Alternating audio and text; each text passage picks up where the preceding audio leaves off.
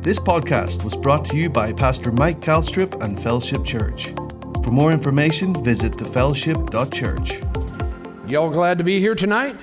Thank you for coming and spending a few moments with us this evening as we look into the perfect law of liberty. Thank God for His Word. Amen. You know, I figure it this way if I can go to a service and get one thing, I mean, just one thing, I mean, it'll be worth that whole whatever it is that we had to do in order to get here. Can you say amen? So uh, it's always important, praise God, for us. You know, the Bible talks about the washing of the water of the Word. And uh, unfortunately, a lot of people need a bath. That was, that was a joke, you know. Well, anyway. So, uh, exposure, let's put it that way, to the Word is what's important for each and every one of us. You, you all right tonight? You everybody, did you not have supper or what happened here? You know, it's kind of tough crowd I got going on here, honey. Start the car. Anyway, we'll just do the best we can. Let's open our Bibles this evening to again Ephesians chapter 5. I know that uh, Joan and I, we had uh, a little time away. Of course, we had to go to a craft fair. Hallelujah. And all the women said, Glory. Glory. And all the men said, Hmm. Yeah, amen. Well, anyway, it was great. We had a good time, had a wonderful time, actually. And uh, I, I spent more money than my wife did. How about that? Now, she ended up with more items than I did. But I have a tendency to, I don't know. I don't even know why I'm talking about this. But anyway, uh, we had a great time. It's good to be back home and uh, that type of thing. So, um, y'all enjoy Pastor Glenn last few Wednesday nights. Uh, I'm sure that's been uh, good for you and challenging as well. And uh, you need to be, we all need to be challenged, don't we? Amen. I mean, you know, praise God. Let's grow together, shall we? You know, whenever people grow, uh, well, you know, there can be some uh, corrections, uh, pain. I don't know, whatever you want to call it, uh, that, that has to occur in order for us to get to where it is we want to go, go to the next level and enjoy heaven's very best. So let's pray together. We'll get into what I want to share with you this evening. Father, we love you tonight. We thank you so much, Father God, for your holy written word.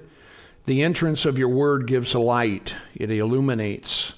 And Father, this evening I'm just so grateful for what it is that you've done in your plan. Before the foundations of the world, Father, you ordained that we'd be here tonight. And not only that, Father God, but you made a way through your Son, the Lord Jesus Christ, for us to have life and life more abundant. And so, Father, we're so grateful. Help us, each and every one of us, to be doers of the word, not just hearers only. But, Father God, rather that as we behold wonderful things from your word, that, Father, we'll make an application of it within our lives, that, that we will put it into practice, because therein is the blessing. Hallelujah. When we become doers of the word, hallelujah. And so we just thank you, Father God for that which you have provided for us. In Jesus' name, amen. Praise God. Look with me in Ephesians chapter 1. We've used this as our text. It's actually a prayer that Paul prayed. Two different prayers in this letter that Paul wrote to uh, the church there that was at Ephesus, but they are spirit inspired uh, prayers. And I want you to look carefully with me about how it is that he's praying. Because, uh, you know, the Bible's God speaking to us. Amen. We know that the Word of God was given by, or, you know, the Word was given by inspiration of God. And so here we have this record of a prayer that Paul was praying for the church there at Ephesus, but at the same time, you need to understand that God is the one who inspired Paul to pray this way. And, and not only that, it's important for us to understand what it is that's in the prayer, what it is that Paul is praying for, because it impacts you and I as believers. And so we need to be able to see that so that we can not only understand it, but appropriate it as it's been prayed. So notice with me in verse 15, he said, Wherefore I also, after I heard of your faith, hallelujah. Everybody say, Thank God for faith. Yeah, thank God for faith. When I heard of your faith, I began to pray, hallelujah, your love toward all the saints. I cease not to give thanks for you in verse 16, making mention of you in my prayers. And this is how he prayed that the God of our Lord Jesus Christ, the Father of glory, may first of all give you the spirit of wisdom and revelation in the knowledge of Him. Number two, the eyes of your understanding having been enlightened, so that you may know what is the hope of His calling. And not only that, but what is the riches of the glory of His inheritance in the saints. And then finally, what is the exceeding greatness? The exceeding greatness. The exceeding greatness of his power or authority to or toward us who believe. How many believers do I have here tonight? So Paul's praying, he's saying, I want you to get a revelation of the exceeding greatness of his power toward you who believe.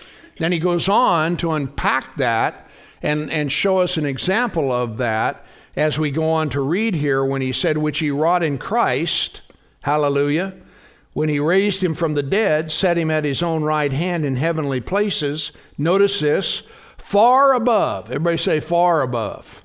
I mean, in other words, there is no, there's no comparison. There is no uh, neutrality at all. I mean, far above all principality, power, might, and dominion, and every name that is named, not only in this world, but also in that which is to come. Hallelujah. Did you know there's another world coming?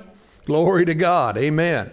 Which and and then he goes on to say, and he has put all things under his feet and gave him to be the head over all things to the church, which is his body. Hallelujah. The fullness of him that fills all in all. So, when we read these scriptures, everyone, you realize, first of all, we're not talking about the natural realm in which you and I live in. We're talking about the spiritual realm, and we're talking about spiritual authority. And sometimes, you know, people don't have much of a grasp, they don't really try to wrap their head around spiritual things so much because, well, we live in this natural world. We're just trying to kind of do life here and figure all of this out. But the reality is, is that we have a relationship with a spiritual God. And we are spiritual beings. And He wants us to know about the realm in which He exists, and He wants us to function within that realm. In other words, actually, He wants us to appropriate our lives according to that realm so that it can impact the realm or the natural realm in which you and I live.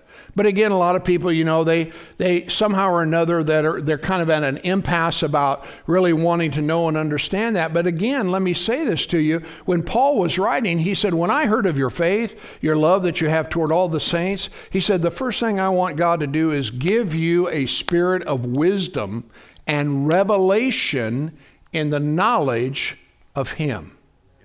So, in other words, he wants you and I to understand again who it is that our God is, what it is that our God has done, the place or the position that He has put us in, and not only that, but to function. But again, most Christians, they're really, um, especially in evangelicalism, they're, they, they don't even know they have been given any authority. They're just kind of going through the motions, and so they live without uh, victory within their lives. Thank God Jesus came to give us victory. He said, You'll know the truth, and the truth will make you free. Hallelujah. So we come to know and understand that. And again, you know, these folks that maybe don't know, I mean, it isn't that they don't love God. They surely, yeah, they certainly do. But the reality is, is that, you know, they, they haven't come to realize what it is that Christ has done for them and what it is that, that, that, that belongs to them. So that's why we're here tonight. We want to find out, praise God, what it is that Jesus has done, and we want to walk in the light of it. Are you listening to me? And so that's why we talk about this and study this, and under because we want to know what it is that's been done for us. So it's a positional truth that belongs to us. And what we want to do is we want to take that positional truth, what it is that God did through His Son, the Lord Jesus Christ, when He was um, when in His death, burial, and resurrection his resurrection. He didn't come to this earthbound existence for himself, he came for you, he came for me. And what he did is he destroyed the works of the devil. He spoiled principalities and powers. He made a show of them openly and triumphed over them in it. When he rose from the dead, he said, All power or authority is given to me, both in heaven and on earth. Now you go in my name. So there is no defeat in Christ. Hallelujah. There's only victory. And I know that, you know, we have challenges in our lives, and that, that's why we apply what it is that we're learning and, and talking about here this evening, so that, praise God, when we come up again, and surely you will, because the God of this world exists in this earthborn realm, and we have to deal with him, unfortunately. But the truth of the matter is, you got everything that you need. Hallelujah. Everybody say, Yes, I do. Yeah, you got everything that you need to be able to do that because of what Jesus did for you. So tonight, I'm going to make an attempt, at least, if I don't get off on a bunch of rabbit trails, about the practical side of exercising this authority. How, how do we do that? I mean, how does that, that function in the everyday nitty gritty world in which we, we live? But, but before we get to that point, I want again to emphasize this fact that God, again, He's the one that inspired this prayer.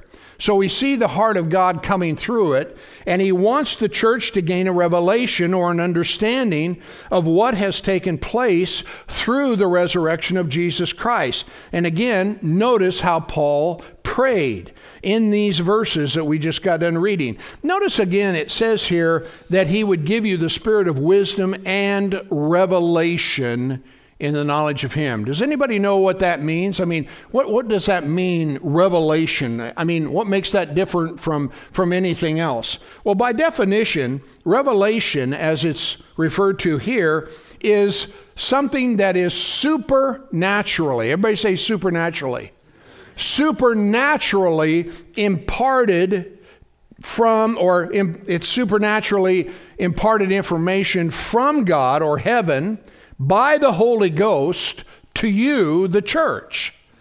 Okay, let me say that again because I kind of mixed it up there a little bit.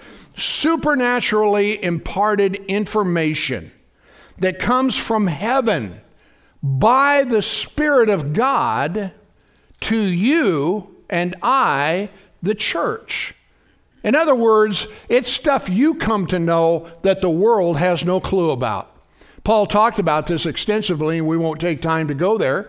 But in 2 Corinthians or 1 Corinthians chapter 2, if you read down in there, he says, The natural man receives not the things that are of the Spirit of God because they're spiritually discerned. Well, when you're born again and the Spirit of God comes to indwell you, all of a sudden you, you come to understand things that, that the world doesn't understand. They'll look at you like a calf at a new gate. What are you talking about? You know, even, for example, you know, when we talk about. Uh, uh, being filled with the Spirit, speaking with other tongues. People get all, you know, they get all knotted up about it. Be, why? Because they don't understand it. They say it's gibberish, it's of the devil, it's whatever, you know, spooky. It, well, it's not spooky if you understand it at all. As a matter of fact, it's a great blessing and thank God for it. Amen. So these are the things that we come to understand. But again, it's supernaturally imparted information from heaven by the Holy Ghost to the church. Remember when Jesus inquired of his disciples, say, Hey, who's everybody saying that I am? And they said, Well, you know, you think you're John the Baptist raised from the dead? Herod was spooked a little bit about that whole deal. You remember that? Okay? Because they you have to understand that they were not only a skeptical culture, but but they were also very superstitious about so many things that they thought, felt, and, and, and, and acted or believed. Let's put it that way. And so, so he asked them, Who do people say that I am? They said, Well, they think you're one of the prophets. And then he asked a question, But who do you say that I am? Peter spoke right up and he said, You are the Christ, the Son of the living God. And Jesus responded by saying this Blessed are you, Simon, son of Jonah, because, now listen, because flesh and blood didn't reveal that to you, but my Father which is in heaven. And he went on then to ex, uh, explain or say, It is upon this rock of revelation knowledge that people gain in their lives that I am going to build my church and the gates of hell. See, when God speaks to you, the devil can't take it away. Are you listening to me? I mean, when you got it on the inside of you and it come from heaven, it's it's over. The battle is done. Can you say amen? And so he just said, he said, it's on this rock of revelation that, but here's the thing. You know, you will not have a strong, healthy, forward moving church if people aren't receiving revelation from heaven. Are you listening to me? About who they are in Christ, what it is that He's done, the plan and purpose He has for them, and what it is that He has commissioned the church to do. If we're just going to, you know, play church, come to church, you know, have a little social kind of, you know, club or something of that nature, then nothing's going to happen. But if people are growing and learning and developing and following and pursuing the plan and the purpose of God for their lives, then things are going to happen. You know, when His purposes become ours, things begin to happen. Hallelujah. And so we have, you know, we, I've said this before, but we are without question kingdom agents within this world. And he wants to get his word in and on the inside of us so that we can be those instruments that he can use to make a difference in people's life. How many of you know that God has a plan for everybody's life? Hmm? How do you know that? I mean, do you know it just, I mean, because I just got done asking you the question. You said, well, yeah, I guess so. No, you know now as a believer, you know that God has a plan for everybody's life. You know, there's a lot of people out there that don't know that. I didn't know that. I didn't know that God had a plan for my life until somebody came along and said, Hey, listen, you don't have to live your life this way. Jesus came and He died so that you could live. Well, if I make that statement, or somebody makes that statement to me, uh, I, I, I might say, well, what do you mean live, dude? I'm alive, I'm living. And, but they're talking about something completely different than what I understand or know. Isn't that right?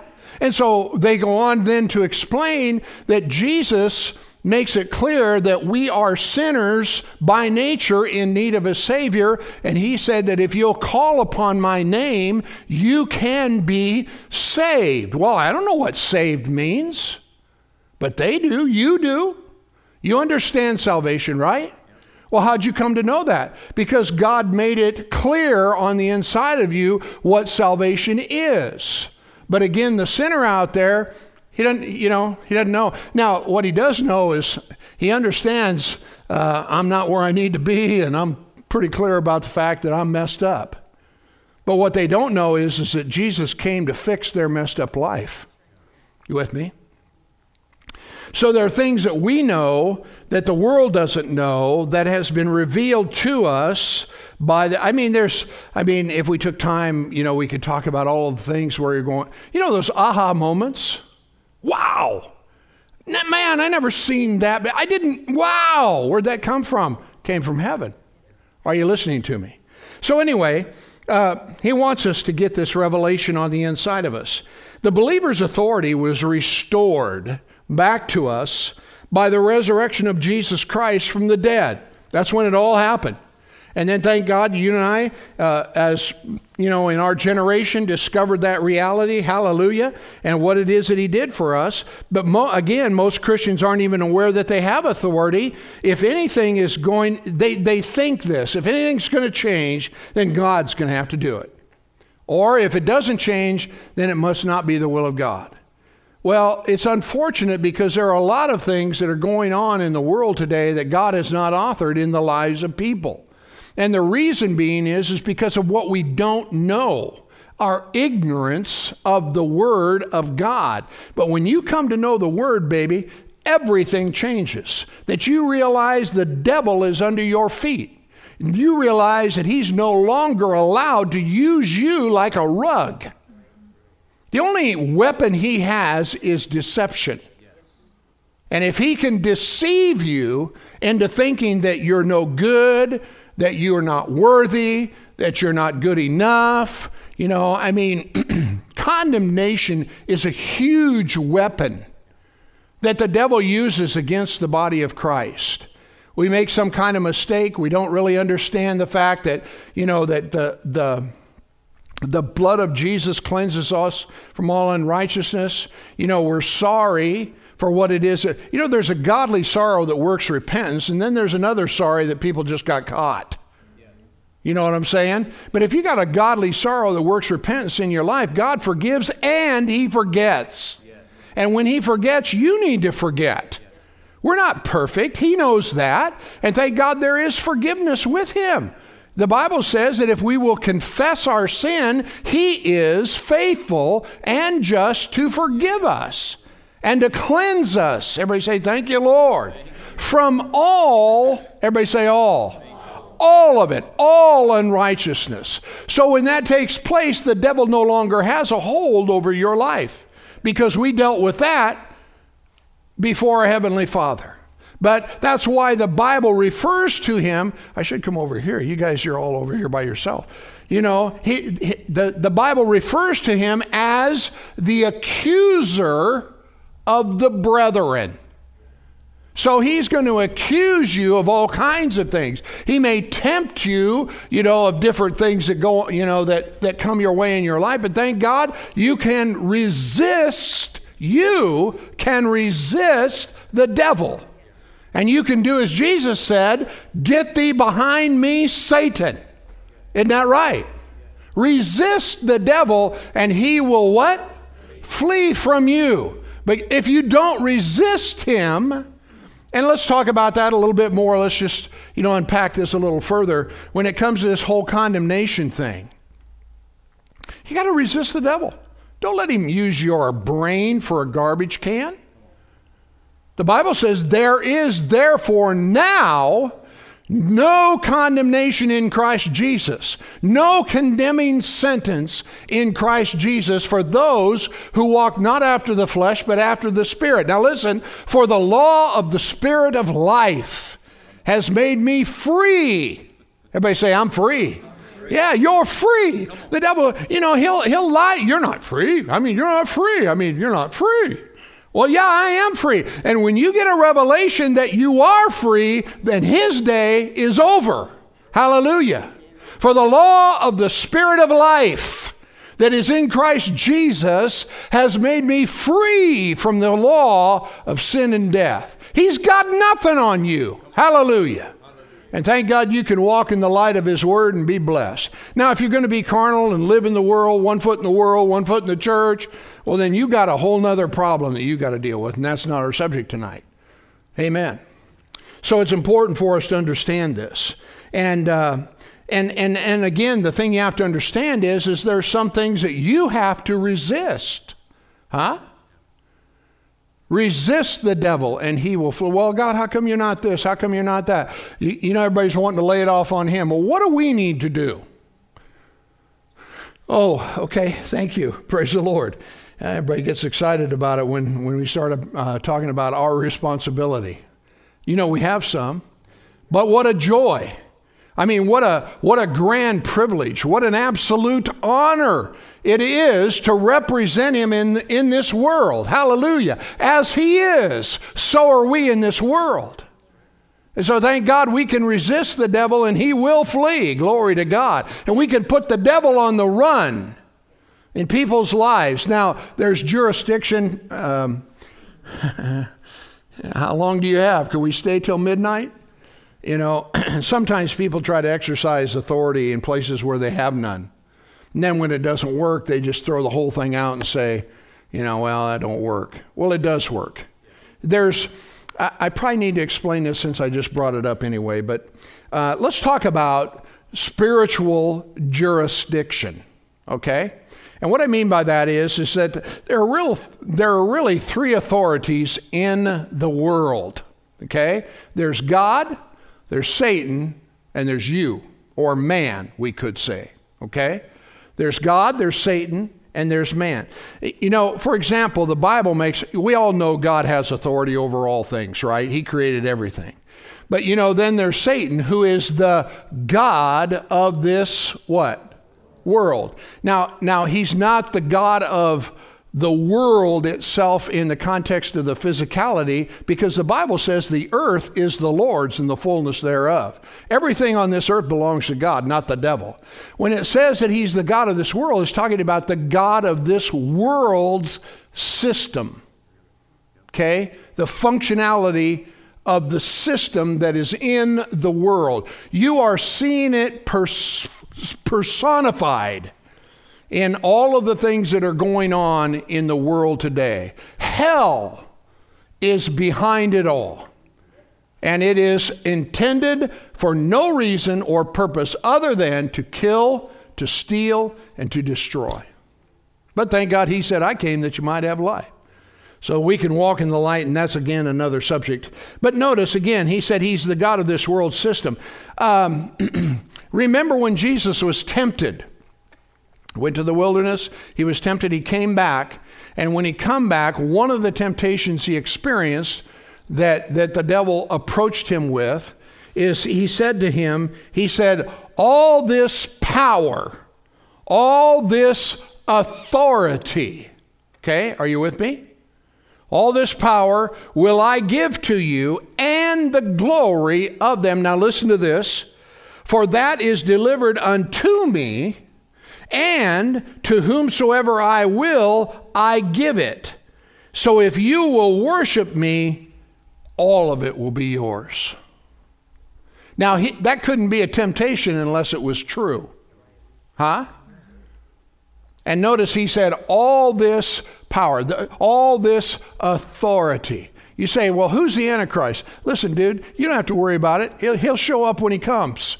There are a lot of Antichrists. I mean, you can see them on television every day. They are anti Christ. Are you with me? So, so it's, it, what's important for us to understand in the context of this is that the devil approached Jesus and he said, I'll give it all to you. How did he get it? He got it from Adam. When Adam, you know, transgressed against the commandment of God, he, he opened the door to the devil. And then we took on the nature of sin and, and actually the nature of the devil. You know, Jesus said, You are of your father, the what? The devil. So, people that don't know Christ, that haven't been washed in the blood, the God of this world, Satan, is their God, even though they don't even know it. Some of them, you know. But that, again, is another subject for some other time, perhaps. But I want you to see that he said, All this power or authority will I give to you in the glory of them, all the kingdoms. He showed him all of the kingdoms of the world. See, the Bible makes it clear that there are principalities and there are powers, there are rulers of the darkness of this world that are manipulating the minds of men and making them do things and, and causing them to, you know, re- react and respond the way that they do. They're being controlled not by the Spirit. That's why the world hates America. That's why we are the one with the target on our back because we represent the kingdom of God. Same thing's true with the church. You know, hell is doing everything that it can to snuff out light because it wants to bring into the world its darkness. So there's God, there's Satan, and then there's you and me. Hallelujah. Everybody say glory. Yeah, glory to God. I'll give you some examples of this. Jesus, um, when he began his earthly ministry, we're talking about authority or spiritual jurisdiction. When he showed up on the, on the planet, hell got nervous. So much so that Herod, as an instrument of Satan, did everything that he could to destroy Jesus when he was born into this earth realm, you know, all the babies that died as a result of Herod's uh, edict, you know, to go and kill them all. And we see it happening. You know, you talk about abortion. You know, people wrestle about this, dude. It's from hell. They are killing the unborn. They are killing. It's simple. And it's, it's a doctrine of the devil in every way, shape, and form. You know, and they'll argue all these points and a, a person's right. And, you know, I, I, say it this way you talk about a person's right. What about that child's right? Yeah. Thank God my mother didn't decide to be an abortionist. Yes. And yours too. Yeah. You know? People are, they're clueless. They have lost their minds. Why? Because of what I want. How dare you, you know, intrude upon my rights? Well, if you weren't immoral, we wouldn't be having this conversation. But we don't talk about morality. But immorality is destroying our country. Are you listening to me? You know, when the Bible says, Be holy, for I am holy, it, it doesn't miss, mince words. That's the way it's supposed to be. Amen. And, and really, that's where the blessing is. I said that's where the blessing is. And I'm getting off my subject quite a bit here, and it's all your fault. Praise the Lord.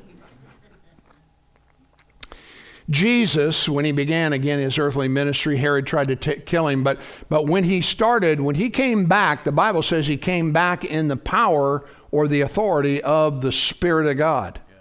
And, and his, many of his encounters, they, they came and said, We know who you are. Or have you come to torment us before the time? Why? Because he had jurisdiction over them and they knew it. You know, his word was with power, it was with authority. Even the devils, you know, obey him. Are you with me? He had this jurisdiction. You know, there's nothing more powerful than God. And he was the Son of God, and hell knows it. So there is that dynamic that Jesus had. Then, when he called his disciples, he said, You know, the harvest is great, the laborers are few. We read this, I think, probably six weeks ago. But uh, in Matthew chapter 10, it says he called to him his 12 disciples and he gave them, now listen, he gave them, the, the King James says, power. Huh? Power. Well, it's actually the word authority. So he, he deputized them, if you want to call it that. He invested in them his authority. And he went on, it goes on to say, he gave them power or authority over unclean spirits to cast them out, heal all manner of sickness and all manner of disease. Now, isn't that interesting that Jesus gave these disciples authority to heal the sick? Sickness and disease is not from heaven. Sickness and disease is not from God. But you know, there are a lot of folks that don't know that. They're confused about it. But there is in no way, shape, or form how God anointed Jesus of Nazareth with the Holy Ghost and power and went about doing good and healing all that were oppressed of who? The devil. Huh? Why? Because God was with him. So he had this jurisdiction and he's conferring it to these disciples against these things. And then 12, Jesus sent them forth and he commanded them to go and do this and that and the other. And he said, As you go, preach, saying that the kingdom of heaven is at hand. Heal the sick, cleanse the leper, raise the dead, cast out devils. Freely you've received, freely give. Now, we're not going to take time, but in Luke chapter 10, when he realized that he had sent the 12 out, so he's got six pair of them, you know, that are out there doing the thing. Then he, he authorized, basically deputized another 70. So he's got 35 more teams that he was sent out. And he, he, he told them basically the same thing. Wherever it was that he was going, he sent them ahead of him and said, Get them ready. But you do the works of Jesus, tell them the kingdom of God is here. Hallelujah. So when they came back, Listen, listen. When they came back, the Bible says they came back, dude, and, and they were excited with joy. They said, even the devils are subject, subject, subject, subject to us through your name. So he gave them his name. In other words, they were then, they had a jurisdiction to cast out devils, heal the sick, so on and so forth. And praise God, that commission has never changed. Amen. Don't ever be afraid to pray for the sick. Lay your hands on them. Pray. They, these signs will follow them that what? Believe. How many believers we got here? Well, lay hands on them in the name of Jesus. You say, well, what if they don't get healed? What if they do? What if they do? I said, what if they do? It doesn't make any difference whether they do or they don't. Praise God. You just obey God. Hallelujah. Are you listening to me? So, so uh, y'all glad you came tonight? I'm having a good time parent, uh, sharing this. Now there's you. So we talked about God, the Lord Jesus. You know, we talked a little bit about the devil and and uh, his jurisdiction because he does have it. And then, um, but but when you are in Christ, if any man be in Christ, He's a new creation. That's what gives you authority over Satan and all of his cohorts. Hallelujah. And this, for you as a believer, what did Jesus say? He said, Verily I say unto you, he that believes on me, the works that I do shall he do also. And greater works than these shall he do, because I go to my Father. Now listen to this. And whatever you ask in my name, that will I do, that the Father may be glorified in the Son. If you ask anything, in my name, I will do it. He gave us his name. Hallelujah. To tread upon serpents, scorpions, and over all the authority of the devil. So when the devil shows up, and we'll talk again here in a moment about the practicality of that, but the way that we exercise this authority is through the name of Jesus and also walking in obedience to his word. If you, you can't live in sin and expect the power of God to flow in your life. Okay? The devil will not listen to you. Why? Because you're disobedient and you don't have jurisdiction, even though God has given it to you. Does that make sense to you? So, so now, you know, thinking about this, um, where can this authority be exercised? Um, so uh, we're still talking about, I want, because again, a lot of times people will try to exercise authority where they don't have any business. I mean, I can't get in, you know, in the middle of Jeff's stuff. I don't, you know, it's not like I can go to his house, you know, and he and Candace are there and say, and I say, you know what, I don't like the way this house looks. You know, I, I want the furniture changed. I want the, I want the, you know, about two seconds of that, and guess what? I'd be in trouble, huh? Why? Because it's not my stuff. It's their stuff. And, and they're doing it the way they want to do it. Are you listening to me? Now, unless unless they call me and say, "Hey, Pastor, would you come over here? We got a problem. We just really don't know what to do, and we'd like to get your recommendation." They probably wouldn't want to call me. Okay, I'm just saying. Maybe an interior decorator might help them a little bit more than I'd ever be able to. But you understand that you know you can't exercise authority in places where you have no authority. Are you with me? But when it comes to you and your house, when it comes to your personal life, you know, think about it. See, people don't realize that just as there are natural laws in this natural world, there are spiritual laws in the spirit spirit world. For the law of the spirit of life, the law of the spirit of life. The Bible talks about the law of faith. You know, so there are laws in this unseen realm that we talk about or refer to as the spiritual realm. But, but again, to get our head wrapped around it, just look at it, you know, from a natural standpoint, you know, there, there's, there's the law of gravity. I just went, you know, to the doctor the other day and gravity had its effect on this scale. And I'm thinking to myself, and, and you know, when you go into these doctor's offices, they don't have some little tiny scale you get on. Dude, they got a, it's like if you want to weigh cattle. You know, it's about three feet by three feet. And I'm thinking, dear God, you know? And so I get up on this thing, and sure enough, gravity takes over. Huh? Well, you know, gravity is a natural law. You go crawling up on the top of this roof up here, I think it's about 30 feet tall, and you just say, Well, I'm going to defy gravity, by golly, and I'm just going to whoop, take the jump.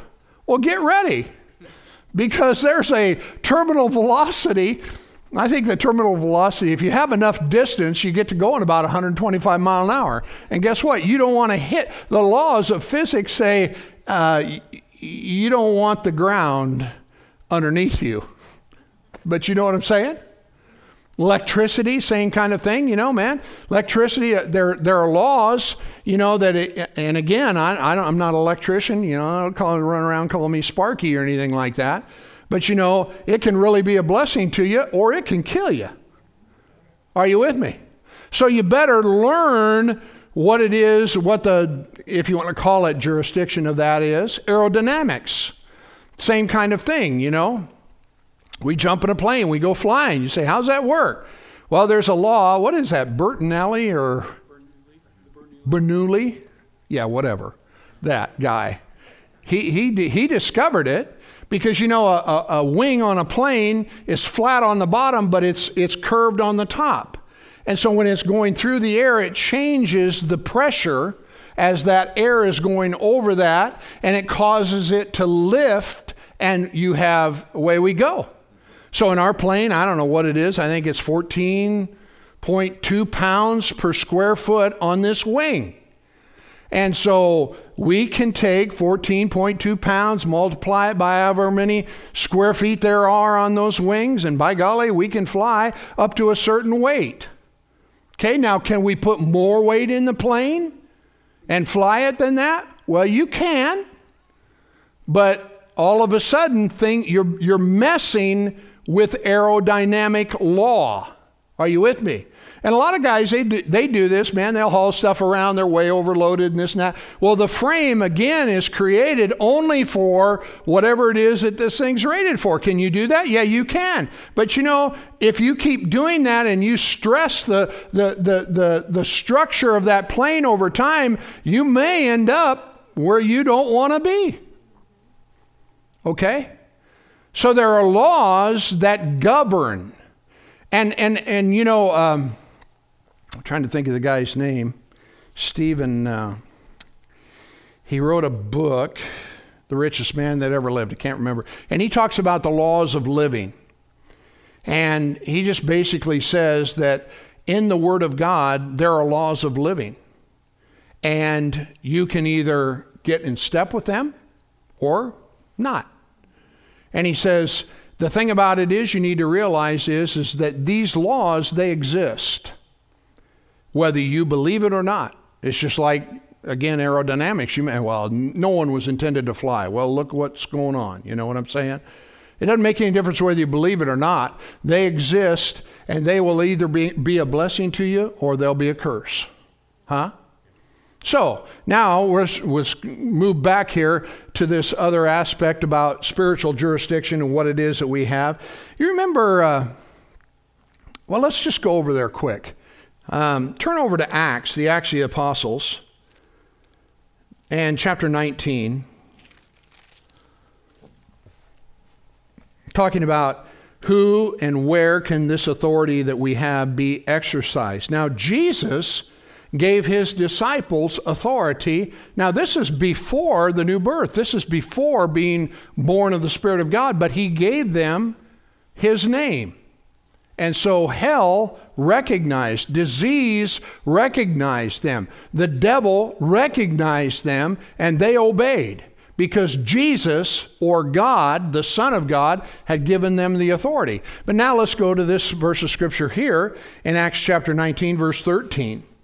And certain of the um, you could call them vagabonds or itinerant Jews. They went around. Again, you remember I told you that during this this era, the culture was filled with uh, skepticism and a lot of um, superstition. I mean, and so these these knotheads, they're going running around, you know, making a living off of uh, uh people's ignorance, basically. Okay, so they were um, uh, vagabond or itinerant Jews, exorcists that took upon them to call over them, which had evil spirits, the name of the Lord Jesus. So, in other words, they're making their living out of making merchandise out of people. Okay? And um, notice it says here, uh, it says that they, they took upon them to call over them, which had evil spirits, the name of the Lord Jesus, saying, We adjure you by Jesus, whom Paul preaches. So they'd seen him cast out devils, and he, they had seen him set the captive free. They had seen people be delivered under the ministry of Paul, so they said, We want to use the name whom Paul preaches, the name of Jesus whom he preaches. And there were seven sons of one Sceva Jew, uh, one of the chief priests, that were doing this. Verse 15 And the evil spirit answered, and they said, Paul I know. How many of you know the devil knows you? Huh? He said, Paul I know and Jesus I know, but who are you? Now they're in trouble. Why? Because they had no right to or jurisdiction to use the name of Jesus. All right? All they were doing was using it, you know, for their own advantage and so on and so forth. And then it goes on to say, and verse 16, and the man in whom the evil spirit was leaped on them and overcame them, prevailed against them, so that they, these seven men, fled out of that house naked and wounded. it's kind of funny, you know. Man, I just put the hurt on all of them. Are you listening to me? And then, of course, you know, this was known by the Jews and Greeks dwelling in Ephesus, and fear fell on all of them, and the name of the Lord Jesus was magnified. Hallelujah. So, um, interestingly enough, what my point to that is, is they didn't have a use to the name of Jesus, but you do. I said you do. I said you do. Why? Because you're God's child, and Jesus has given you that name. Hallelujah. So you certainly have authority in your own life over anything that represents something that is against the will of God. See, when, when you read the word and you find out what his will is for your life, then anything that, that goes against that is a violation of the covenant that he's made with you. So you take authority. Say, no, you don't. You say, well, what are you talking about? Well, for example, the Bible says in, in Galatians chapter 3 and 13, Christ has redeemed us. Everybody say, I'm redeemed. Yes, he's redeemed us from the curse of the law, being made a curse for us, for it is written, Cursed is everyone who hangs on a tree. Why? So that the blessing, everybody say the blessing. Yeah, the blessing of Abraham might come on the Gentiles through Christ Jesus, that you and I might receive the promise of the Spirit through faith. So I want you to notice in that 13th verse, Christ has, not going to, he has. Everybody say, I'm redeemed. I'm telling you what, praise God, you're redeemed. Not only are you redeemed, you've been delivered. Everybody say, I've been delivered. You've been delivered. You, the, the devil has no authority over you in any way, shape, or form. He is a liar. One more verse of scripture, real quickly. Go over to Colossians chapter 1 and look at this verse with me. This will get you excited if nothing else will. Hallelujah. Colossians chapter 1 and verse 12. Giving thanks. Hallelujah Giving thanks. We ought to do a bit more of that, everyone. I said we ought to do a bit more of that. We ought to praise God, pause, and give thanks to God more often, perhaps, than when we do, or than what we do. But he said, giving thanks unto the Father, which has made us meet, the King James, uh, uh, maybe it says able, has made us know, uh, um, the the new king james may, may say able. Uh, you know another translation i like this. It says giving thanks to the father which has qualified us. Hallelujah. To be partakers of the inheritance of the saints in light who has delivered us from the authority or power of darkness and has translated us into the kingdom hallelujah of his dear son so thank God I'm no longer a part of the, the world, and I don't want to be. Hallelujah. Why in the world would I want to go back to the hog trough? I mean, thank God I've been delivered and I don't have to go under all of the things that, you know, the world is living in and the hell that they have in their lives. The strife, the hatred, the bitterness, the jealousy, all of the things that are associated with the God of this world that is intending for only one reason to kill, steal, and destroy, ruin people's lives. And that's why Jesus gave us the gospel and said, You go in my name and tell people they don't have to live that way anymore if they'll give their authority or come under or surrender to my lordship. It's huge. Hallelujah. You know, when the devil came for Jesus, he said, He has nothing in me.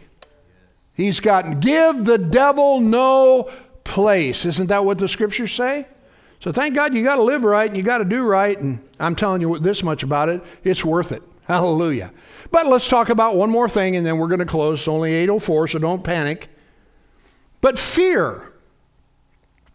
The Bible says that God has not given you the spirit of fear. But you know, a lot of folk are bound by fear. People are troubled about all kinds of things. And the Bible says that we'll live in troublous times, but be of good cheer, for I've overcome the world. But we don't do the uh, be of good cheer thing. We just worry and we're afraid. You say, what in the world's going to happen? Now, again, you know, a lot of people are hanging their hat on the political outcome of this thing that's coming up in the midterms. Dude, forget it. The devil will come up with something else. Trust me. And, well, no, I don't need to go there. I'm just saying you can't push, put your trust in that. You have to put your trust in Him. And, and that's not like, well, wow, man, I mean, that's kind of a stretch, isn't it? No, it's not a stretch at all. It's not a stretch at all. I'm telling you, he said that he would take a father's place and he would take care of you. And that's all you need to know. Father, what would you have me to do? I'm just going to obey you. Hallelujah. But fear is something that doesn't or shouldn't have a place in the life of the believer because he has not given us the spirit of fear, but of power. What's the next one? Love. And what's the next one? Sound mind. So if you need to, fear's coming against you, tempting you, you know, to respond this way or that, you can just say, Thank you, Lord. You have not given me the spirit of fear, but of power, love, and a sound mind. You know, people say, Well, I'm just afraid. You ever heard that? That right there needs to be removed from your vocabulary. Don't preface nothing with, I'm just afraid. Okay? Now, if you have been, listen, there ain't no condemnation here. What we're doing here is we're identifying a problem. And we're saying, okay, we got, we got to get this fixed. So, how do we do that? We have this large, huge infusion of the living Word of God, large quantities, overdosing. You know, they have these places, you know, where you can go and get infusions. How many of you ever heard of that? You know, you got deficiencies and things like that, so they stick a, a IV in you for 30 minutes and get you all juiced up. And, you know, 36 hours later, you're just running on all eight cylinders, right? Well, that's the idea. Well, what is that? It's, it's, it's, a, it's a charging, if you want to call it that, of your system with whatever it is that you know you have need of so that you can combat so when we deal with these fear issues the first thing we need to do is we need to recognize you know dude what am i doing here? Why am i allowing myself to be controlled by something that god has not given to me so now i got to go and i got to plug myself into the charger and i got to come to understand what it is that god says about me instead of what it is the devil's trying to tell me no, he's not giving me the spirit of fear. Praise God. I'm the head, not the tail. I'm above only and not beneath. I'm going over, not under. Thank God Jesus is Lord. Greater is he that's in me than he that's in the world. And thank God he lives on the inside of me and he's going to put me over. Hallelujah. You know, and so these are the kinds of things that need to come up, you know, where our life is concerned. Our lives are concerned. There is no fear in love. God is what? Love. So it says there is no fear in love, but perfect love or completed love, uh, perfected love, casts out fear. When you know that God loves you, dude, you don't care. You know, as a kid growing up, I never worried about all this stuff. Why? Because I'm in, the, in my father's care, in my mother's care. They're, they're the ones worrying about all this. I'm not worrying about it. Why? Because I, I, I pull myself up, put my feet up underneath their table. Seems to me that every night, you know, we had something to eat. I never thought about what are we going to eat. You know, none of that. How many of you understand where I'm coming from? Huh? Now, some of the stuff I had to eat might not have been that much fun, but you know, hallelujah. Liver and onions. Yeah, some people go, hey, yeah. Well, some people turn their nose up uh, to that. You know, there was, and, and my dad, man, I mean, you didn't turn your nose, I mean, I don't care what it was. When it, when it was on the table, you better get happy. I would have to ask my mother before I had a guest over, you know, like an overnight, somebody overnight, what we were having for supper. Because one time I had somebody as an overnight for supper, and whatever it is that we had, they didn't like and they turned their nose, and my dad went nuts. I thought, well, this is really a warm, fuzzy moment because you just didn't do that. You know, we used to have tongue sandwiches. You know, some people, you know, they go, you know, whatever. Yeah, I mean, there was just all kinds of stuff. I mean, I, yeah, you know, yeah. Where was I? John's going, I don't know, but move on. Hallelujah. You know, oh, yeah, I wasn't worried about anything. You know, always seem to find something somewhere. Praise God. So the Bible says there's no fear in love, but perfect love casts out fear because fear has torment. That's all it's designed to do is torment. My God, what's going to happen? What's going to happen? What's going to I tell you what's going to happen. Jesus is coming. You know? You say, well, that seems a little lame. No, praise God. I'm telling you, it's the most wonderful thing that I've ever thought about. It's a simple fact, praise God, that I am in my Father's care. There is nothing that the world and hell, the devil, or anybody else can do to me. Say, yeah, but they can kill you. Great. They just did me a favor. You know what I'm saying? You know, when, you know, uh, yeah. Hallelujah. Well, anyway, I don't have time to do that. Let me read this scripture, you guys. Come on. So, fear has torment. He that fears is, is not perfected in love. The Lord is on my side.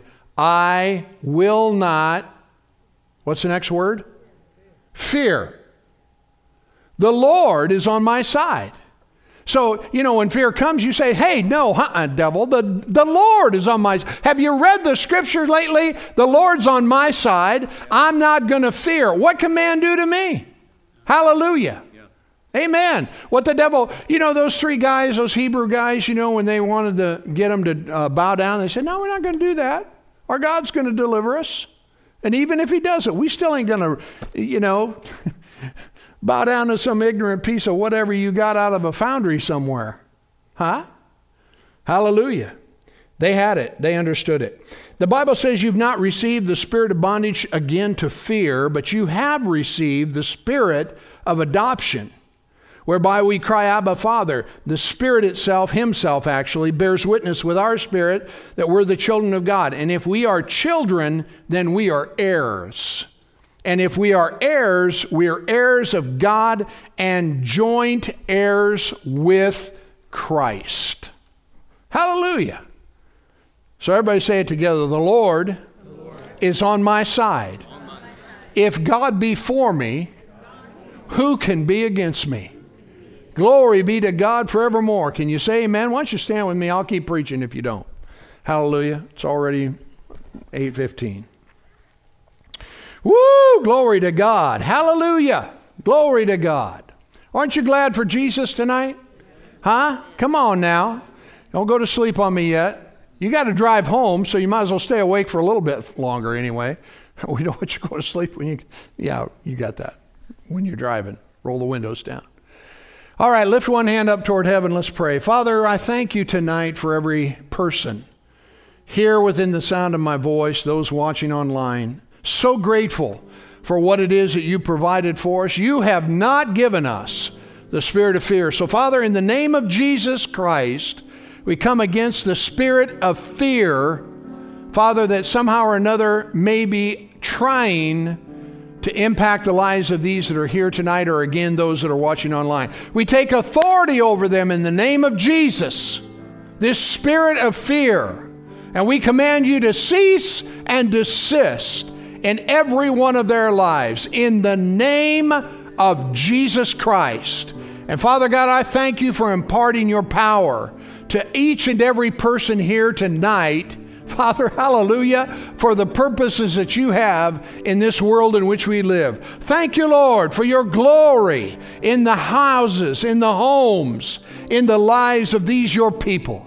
Thank you for the peace of God that passes all understanding, Father, as it permeates every aspect of their lives, their homes, their relationships, Father. We thank you, Lord God, for your divine grace and your peace in every one of our lives. And so, Father, we thank you for your goodness, your mercy in the name of Jesus. And everybody said, Amen. Praise God. You may be seated. God bless you. Listen, um, I'm not kidding you. You know, when you when you have the temptation to be afraid or disconcerted, anxious, anything of that nature, man, you need to get on your game and say, "Devil, I rebuke you in the name of Jesus." God's not, you know, giving those thoughts to you, huh? He's, he's not driving, you know, these kinds of things and attempting to push them into your lives to bring consternation. Dude, he's the God of peace. So they have to be coming from someplace else. So find out who you are, fill up your cup, glory to God. Be like David when the, when, the, when the moment came, he said, Hey, let no man's heart fear. I'm your guy. Hallelujah. Isn't that good? Let's be more than conquerors through him that loved us because that's what we are. And let's just put the devil on the run and say, No, you, you're not welcome here. You're not going to bring consternation. You're not going to bring worry. You're not going to bring, you know, fear. You're not going to bring any anxiety where my life is concerned because God is on my side. Hallelujah. Amen. You say, yeah, but man, my brain works overtime. Well, you just got to work something else a little harder. Huh? Amen. If the iron be blunt and you do not wet the edge, then more uh, force has to be applied. But wisdom brings success. Let me say that a different way to you. If your knife is dull and you don't sharpen it, it takes a whole lot more work for you to cut through whatever it is you're trying to get through. But wisdom brings success. So what, what's the what's the deal? Sharpen your knife, dude. It makes your life a whole lot easier. Amen. You know, my kids all the time they tell me, and I'm going to take the offering, so just relax here. But my kids, my my son told my grandson, he says, you got to be careful of uh, grandpa's shovels. And he says, why is that? He says, because they're sharp and they'll cut you. Well, I figure it this way, dude. I might as well have a sharp shovel. Most people, they buy a shovel from, you know, Bomgaars, they take it out in the weeds someplace and start trying to dig with it. Dude, it's got a blunt edge on it. Put an edge on that thing. Why? Because it'll make your life a whole lot easier, man. If you're cutting with a sharp instrument, life is better. Well, the same thing's true spiritually speaking. Hallelujah. Let's, let's put an edge on our life so that when the devil comes, we can say, dude, you do not want to mess with this. Huh? Then praise God, you know, it's like whoosh, like a sharp two edged sword. The Word of God. Amen. All right, I I got to quit. You want to take up an offering? I do. Let's receive an offering.